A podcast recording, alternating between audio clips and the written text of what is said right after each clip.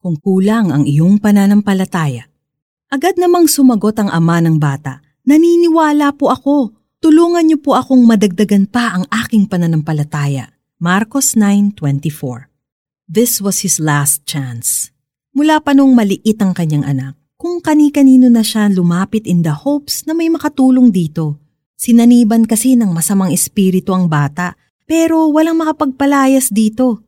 Nabalitaan niyang mayroong guro na nakakapagpagaling sa mga may sakit at gumagawa ng iba't ibang himala, kaya dinala niyang anak sa kinaroroonan nito. Ang mga alagad ng guro ang una niyang nakaharap, pero wala sa kanilang may alam kung ano ang dapat gawin. Nang magsimulang magtalo ang mga ito sa harap nilang mag-ama, malamang napaisip siya, masasayang na naman ba ang oras ko rito? Dapat ba hindi na ako umasa na makukuha ko ang sagot sa hinahanap ko?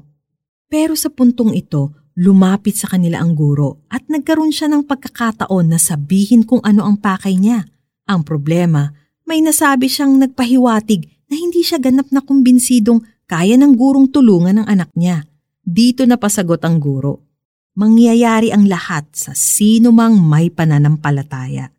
In his desperation, inamin niyang kulang ang paniniwala niya sa kakayahan ng guro. Mula mismo sa guro siya humingi ng tulong na madagdagan ito. Kung ordinaryong tao ang guro, dito na siguro natapos ang kwento.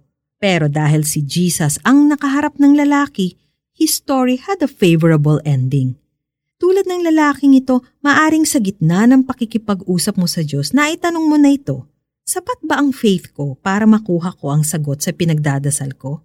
Take comfort in this observation from pastor and author Tim Keller. It is not the strength of your faith, but the object of your faith that actually saves you. Manghina man ang ating pananampalataya, higit na makapangyarihan ng Diyos na siyang magpapalakas nito at tutugon sa ating mga dalangin.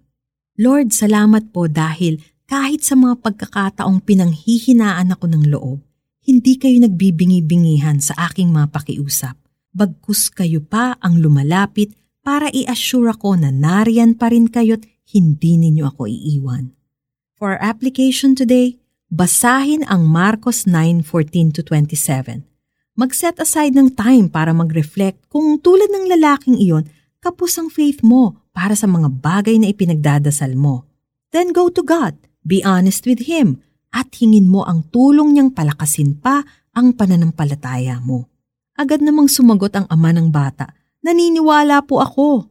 Tulungan po ninyo akong madagdagan pa ang aking pananampalataya.